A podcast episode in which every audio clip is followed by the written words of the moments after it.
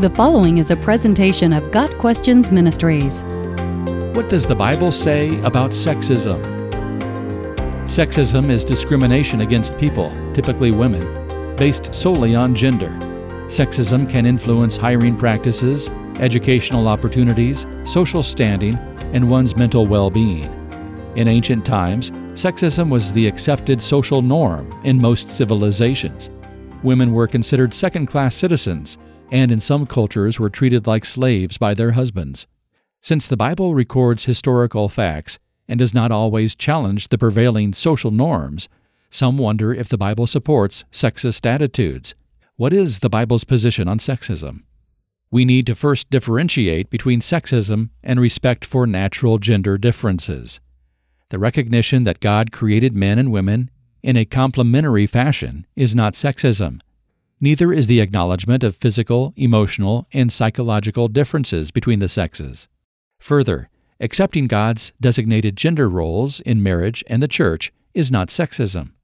So, for the purposes of this article, we will define sexism as the unfair and unwarranted treatment of a person based solely on that person's biological gender. Laying the foundation for any discussion on sexism in the Bible should be Genesis 1 verse 27.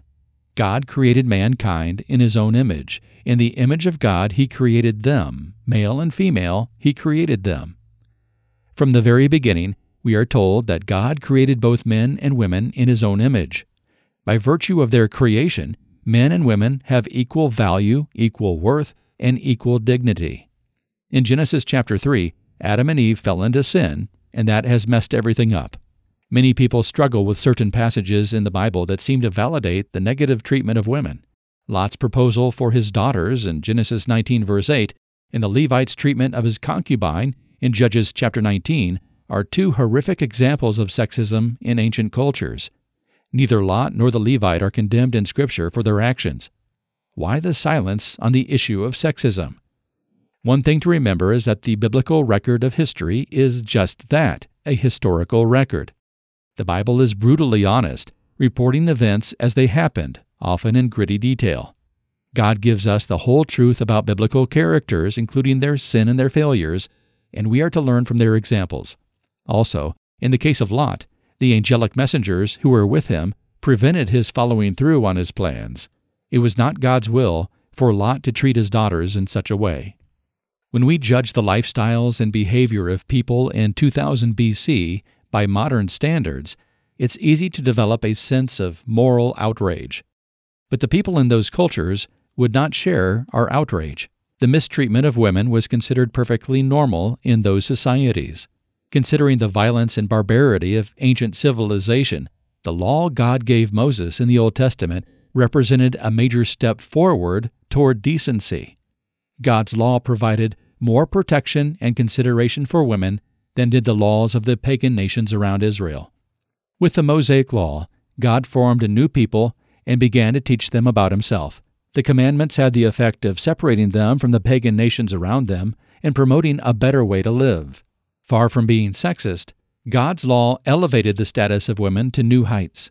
God worked within the existing social structure to ensure that women were protected, given fair treatment, and provided for. Specific laws protected widows and single women without male providers. In Genesis chapter 3, God promised women a high honor. Even though a woman had been the first to fall into sin, God would use a woman to bring the Savior into the world. When the time came for that Savior to appear, God contacted the woman of his choice. He did not use Mary in spite of her gender, he chose her because of her gender. Only the unique female physical attributes that God had created could further his plan to save humanity. During his ministry, Jesus combated the sexism of his day and elevated the status of women. Many of Jesus' followers and financial supporters were women.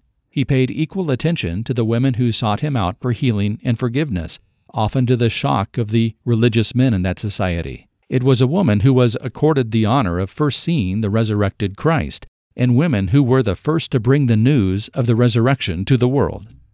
In the epistles, Paul clarifies the equal value that God places on both men and women. There is neither Jew nor Gentile, neither slave nor free, nor is there male and female, for you are all one in Christ Jesus. Galatians 3, verse 28. Peter echoes the same truth when he reminds husbands that their wives are heirs with you of the gracious gift of life. 1 Peter 3, verse 7. John 3, verse 16 says, Whoever believes, an all inclusive statement. No one is left out on the basis of gender. The cross of Christ is the great equalizer. Of course, equality does not mean sameness. God's creativity is showcased in the different but complementary way He made the sexes. Along with those unique and complementary designs come unique and complementary roles. God designated husbands to carry the responsibility for the family. Ephesians chapter 5 explains God's ideal for a godly home, in which each member feels safe and validated. Likewise, within the church, God designated men as the spiritual leadership. That does not mean God is sexist. It means that the God who created us knows how we function best. When men and women seek to honor Him within the roles created for them, home life works, churches work, and society works. There's no place for sexism within the family of God, because God does not value one gender over another. We recognize that God, who created the sexes, also designed their strengths and weaknesses. He has given us instructions for how those gender roles can best be celebrated. We are wise to consult those instructions with every decision, including the way we respond when sexism occurs. Got Questions Ministry seeks to glorify the Lord Jesus Christ by providing biblical answers to today's questions. Online at GotQuestions.org.